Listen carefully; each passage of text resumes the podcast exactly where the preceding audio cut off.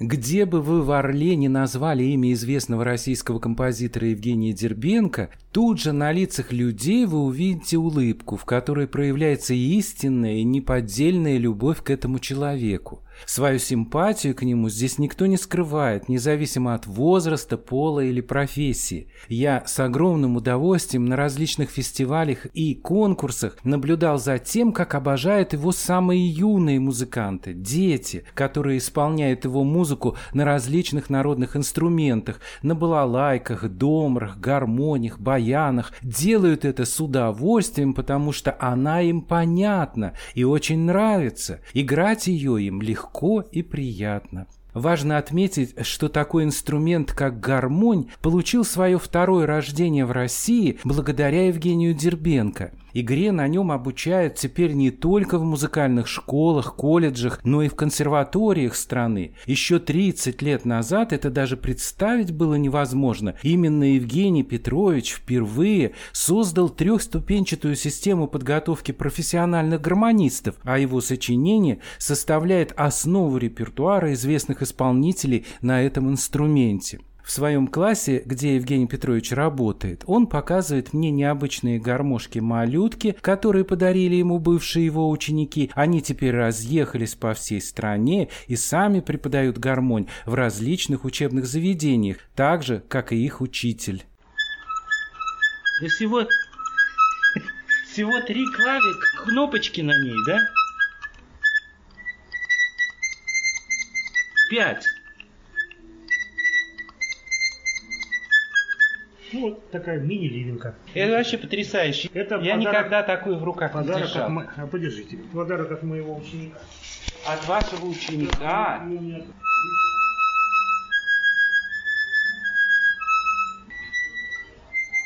Серьезно? Ага, Ну, да. потрясающе. Учился на гармонии. Она вполне даже удобоварима для исполнения. Ну да, вполне. А вот это вот черепашка. Черепашка.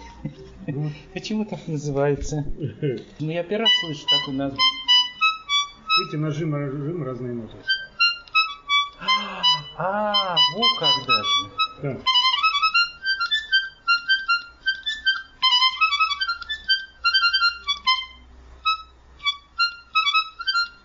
Я даже кое-что пишу музыку для этого инструмента. Ну, особо не разыграешься, конечно.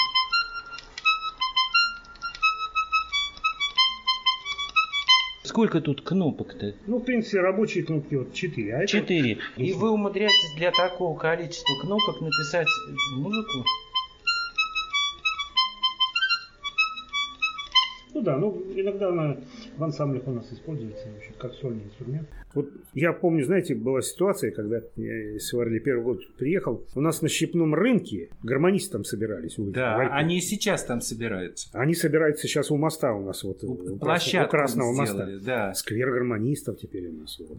Я думаю, когда-нибудь мы доживем, что у нас дом откроется, наконец, гармонистов. Там были потрясающие просто гармонисты. Вот был такой гармонист Ходенков, я даже не помню, как его зовут. Это насколько поразила его игра. Он как пошел там шпать какие-то вариации, причем ломаными октавами как-то там вообще. Я никогда не думал, что на гармонии так можно играть. И высшая награда была какая? Давали кружку пива. О, молодец, там мужик играет. Вот это был как гран-при. Разве кто-нибудь вообще об этом думал, что можно на этом инструменте учиться, диплом получить? А сейчас вот, вот он, пожалуйста. Надо просто, конечно, инструмент было усовершенствовать. Добавили регистры, добавили еще две клавиши. Теперь там полный хроматический звукоряд. Вот и зазвучал Бах, там и Гендели. А самое главное, знаете, вот что? Преимущество в чем? Что вот представьте себе, вот девчонки играют на баянах. Инструмент 16 килограмм веса. да, Физически чуть-чуть. сложно, Это да. очень тяжело. И физически не только играть, но таскать его постоянно Мгм. на себе. Пианисты-то не носят рояль. А что касается людей пожилого возраста, то это вообще она как бы палочка-выручалочка. Сейчас она меня выручает во всех ситуациях. Если куда-то надо ехать. Мы ездили с Анатолием Кочергиным. Было вот такое. То он берет с собой баян, а я беру гармонь. Вы в рюкзачочек его положили, да, да? а он там с этим баяном, и вот он в аэропорту. Особенно в самолете. Начинаются проблемы. То перевес багажа, а некоторые даже баяна Знаю, знаю. разбирали, чтобы его там не, в багаж не закинули. Ну потому что, да. а что там от него? И разобьют А просто. что останется? Да, потом? концертный баян. Да, баян э, в этом плане не очень удобный инструмент. А в принципе это не так важно, на чем человек играет. Главное, как он играет. Может быть мастером и виртуозом, профессионалом и на гармонике, и можно быть и баянистом никудышным со всеми возможностями там колоссальными, да? Да, да, да. Вот тут в конце концов все решает мастерство.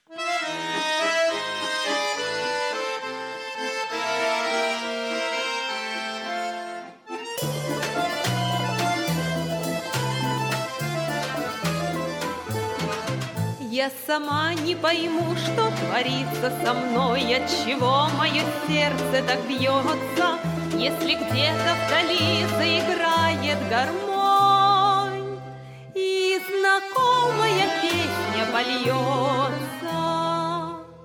Играй гармонь, играй гармонь родную, песню русскую, пой песню задушевную, тобою, а мы споем с тобой.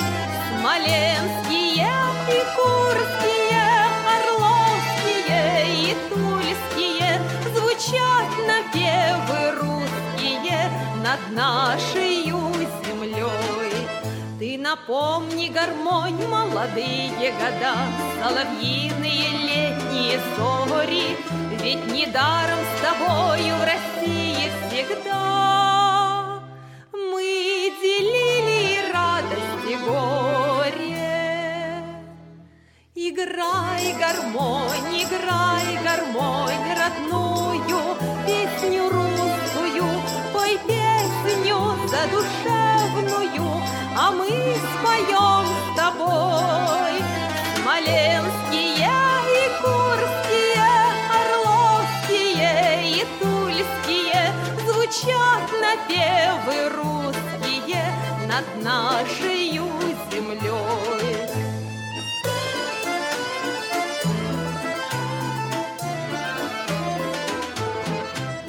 На гармонии на этой наигрывал дед. С ней отец прошагал до Берлина.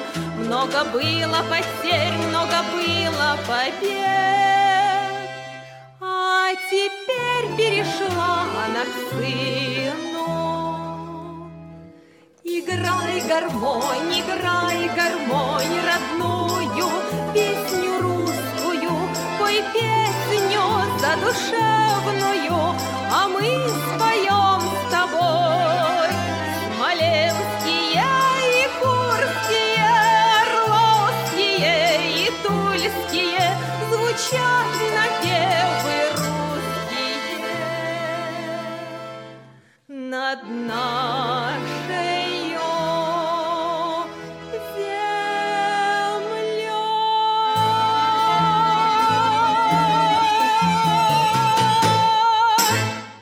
Гармония это такой инструмент, можно сказать, интернациональный. Хотя вот у нас в России вот огромное количество разновидностей гармоник. И, наверное, ни одной страны мира невозможно найти вот такой, где было такое богатство гармоник, как в России. Даже вот у нас в Орловской области, так была такая Орловская губерния, да, и был, были два города, такой Ливный Елец. Елец, рядом. Да, да. да. Два уезда. У них да. даже разные конструкции была. Да, и вот две гармошки совершенно разные. Да. Ливенская, вот эта с длинным мехом, Ага. и Елецкая рояль. Абсолютно Рояльная. Рояльная. Как аккордеон да, она. Да, клавиатура такая. Если кто-то не знает. Говорят, первый русский аккордеон. А ливенская, это, ну, говорят, по крайней мере, что это первый инструмент, на котором нажим и разжим были одинаковые звуки. Вот в одной области, в одной губернии было два инструмента таких вот существовало, совершенно разных, а так их было огромное количество у нас. Тульская, Ой, Саратовская. это, с- это буквально вот десятки названий, причем... В Поволжье вообще разнообразие колоссальное. Да. Да, музей Мирока есть такой в Москве, знаменитый. И вот там собрана огромная коллекция гармоник со всего мира. Альфред Мартинович Мирок собирал всю свою жизнь эти гармоники. Сейчас музей там открылся, его нету. Там огромное количество. Там есть такие инструменты,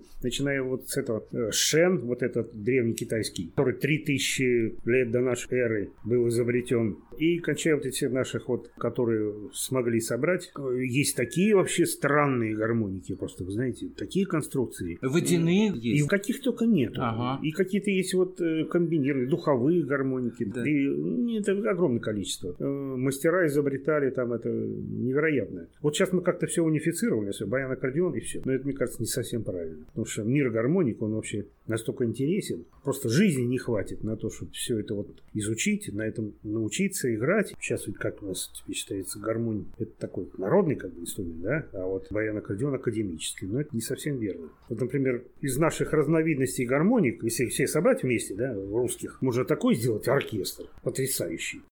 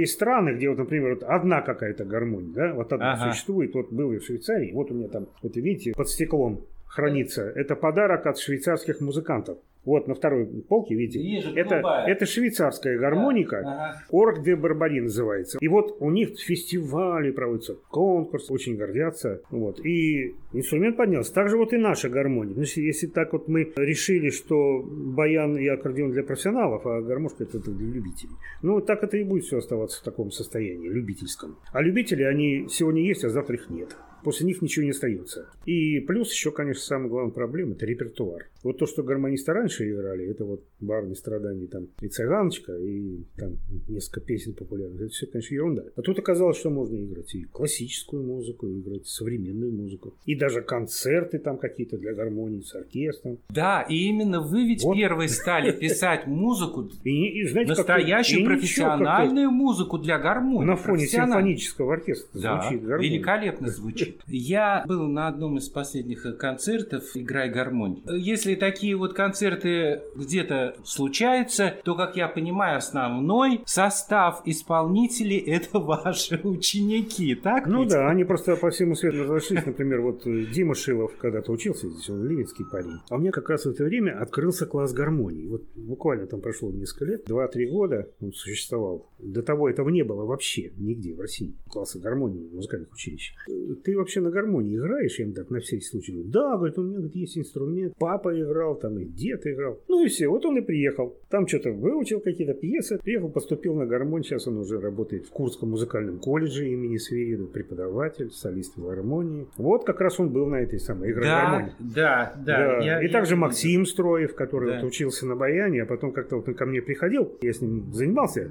Он вот сейчас теперь там солист, гармонист, и везде и всюду. На передаче играя гармонь крутится. Благодаря вашим ученикам, я с ним немножко пообщался, и сделал для себя удивительное открытие. Оказывается, со всей страны мальчишки и девчонки ну, как сказать. едут к вам сюда учиться. Не только из России. Как к этому относитесь? Ну, нормально, но как к этому относиться?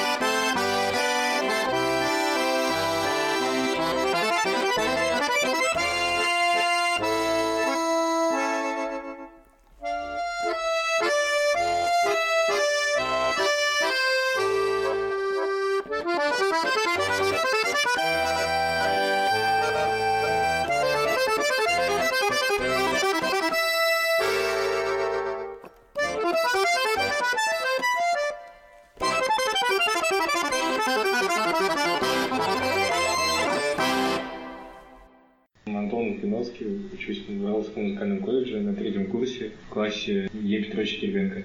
Когда ты познакомился с Дербенко? Как это произошло? На конкурсе в 2014 году в Орде, когда учился в музыкальной школе в Вологодской области, город Великий Устюг. Туда приехали на конкурс, и Евгений Петрович как раз сидел в жюри конкурса, ну, председателем был. Сколько тебе лет? Мне 13. И ты играл на гармонии? Да, на гармонии уже играл. Понятно. У нас с ним произошла такая небольшая беседа. Ну, еще до конкурса просто мы с педагогом хотели с ним пообщаться. Ну, мы шли его пьесы все играли. Да, и интересно было с ним пообщаться вообще. И как-то между делом он ну, спросил, в каком я классе учусь. Я тогда учился в шестом классе, ну, общеобразовательной школы.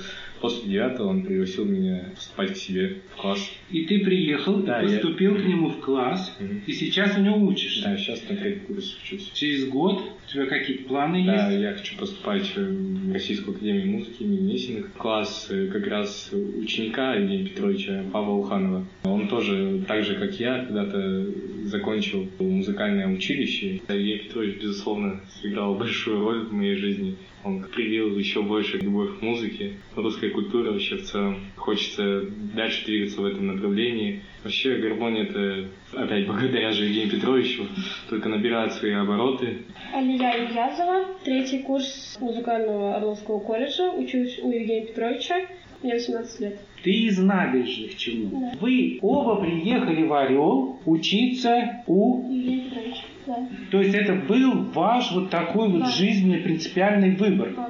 профессиональный. Вы ехали к мастеру. Можно сказать, так и есть. Много кто задается вопросом, мол, вот ты в 16 лет уехала так далеко из дома, как тебя мама отпустила и всякое такое. Мама всегда понимала, что гармония для меня очень важна, и когда стал вопрос о том, чтобы уехать так далеко учиться, она спокойно восприняла Что для тебя вот эти три года в жизни значит теперь? Очень много всего, и как сказал до этого Антон, Евгений Петрович очень помогает нам с игрой в ансамбле, так как все-таки мы с ним играем в дуэте, и мальчик и девочка часто бывают разногласия, а Евгений Петрович помогает нам найти компромисс. Ну и как солистки он мне, наверное, помог как-то более раскрепоститься, и музыкальный язык более понятный стал благодаря нему. Ты уже планируешь дальше Да. двигаться, да, в этом направлении? Да, после четвертого курса колледжа я собираюсь поступать в Российскую академию музыки имени Гнесиного Павлу Все стремятся выбирать такую профессию, связанную с бизнесом, с финансами. Много людей есть, ну, как это говорится, офисный планктон, да? Мы, допустим, на конкурсы ездим в разные города, а не просто сидеть там в офисе. И как бы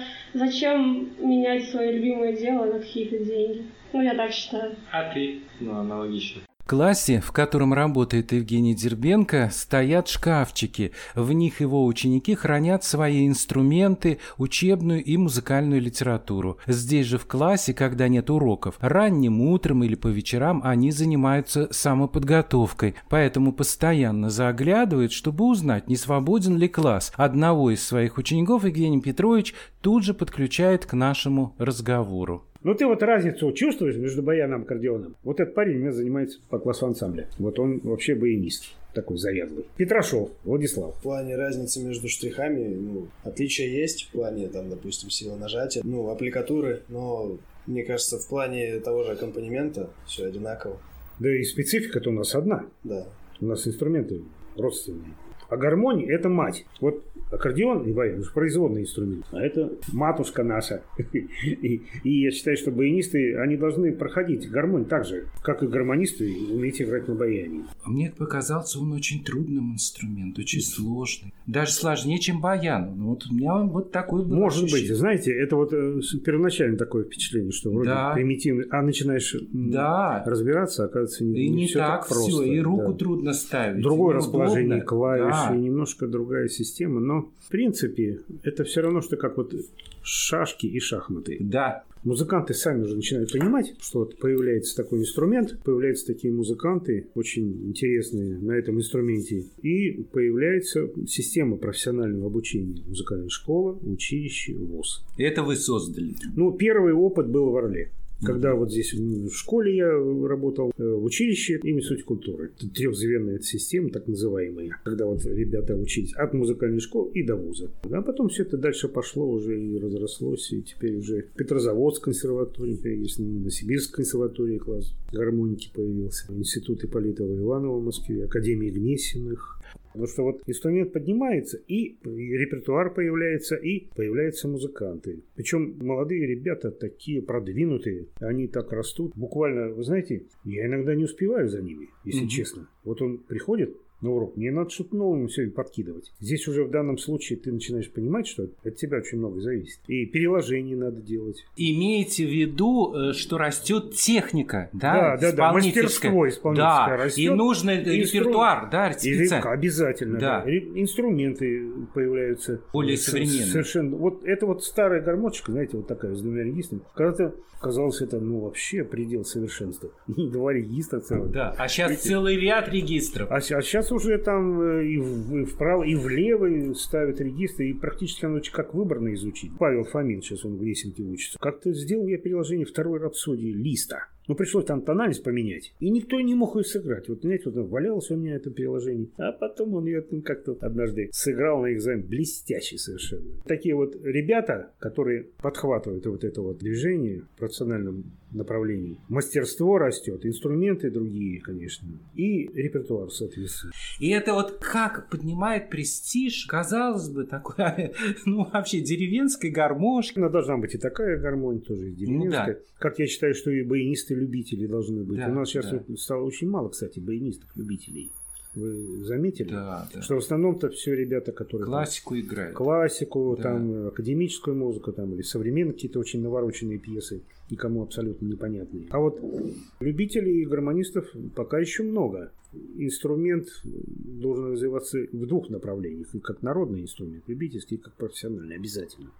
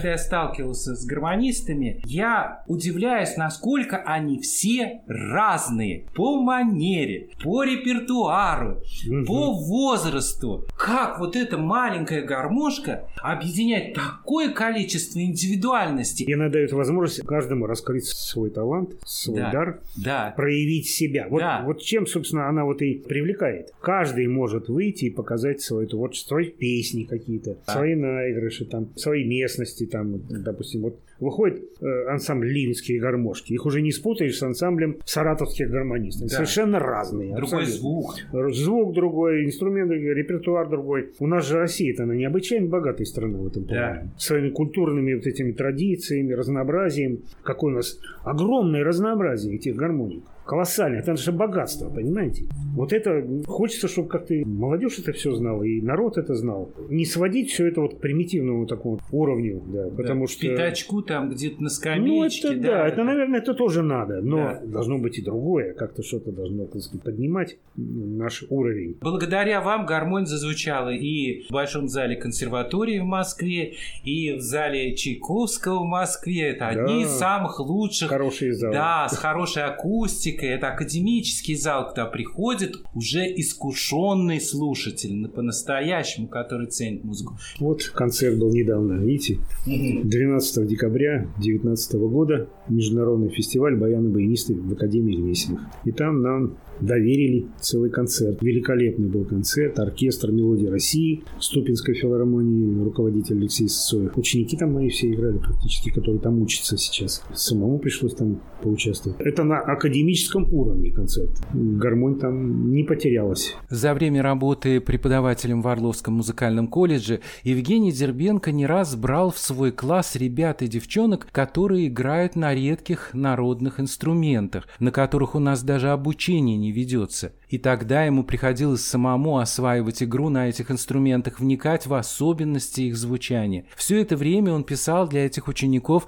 оригинальную музыку, создавал для них учебный и концертный репертуар, старался настроить их на то, чтобы они шли дальше, продолжали учебу в высших учебных заведениях. И благодаря этому в стране появилось много прекрасных исполнителей на редких музыкальных инструментах. У меня, например, закончила девочка из Белоруссии, Лена Денисенко. Они с семьей переехали в город Орел. Она училась на цимбалах музыкальном училище, там, где-то в Гомеле. Отдали мне. Вот так ну, всегда получается. Там инструмент такой, там 300 с лишним струн. Это же не просто этими молоточками, да? Они же играют там рапсодии, лист. И она закончила по цимбалам на пятерку. Там я для нее даже музыку писал специально. Также вот, э, как была тоже девочка из Курска, она училась там на гуслях, потом приехала, Аня Терещенко. Опять, ну кому отдать? Пришлось ее взять. Какой я гусляр? Я не гусляр, хотя писал музыку для этого инструмента. Вот Ярославский концерт очень популярный. Гусляры играют. У меня, кстати, дома есть гусли. Мне Мгм. гусляры подарили вот эти гусли обычные такие, диатонические. А сейчас они стали хроматическими, с колками, там настраиваются в разных тональностях.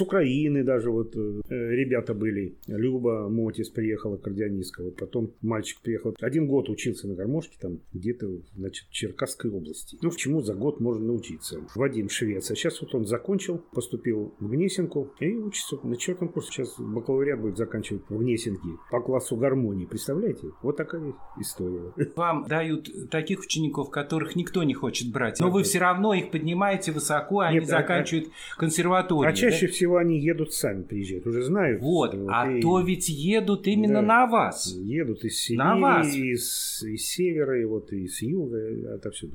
В следующий раз мы поговорим о других гранях творческой натуры известного орловского композитора, в том числе и о его участии в различных российских и международных конкурсах. Это была программа «Душа Орловщины» Евгений Дербенко, часть вторая. Ее подготовил Юрий Копытов. А закончить я хочу задушевной музыкой Евгения Дербенко, которая, думаю, многим напомнит об ушедших годах, прекрасной молодости и о том, что все хорошее навсегда остается вместе с нами.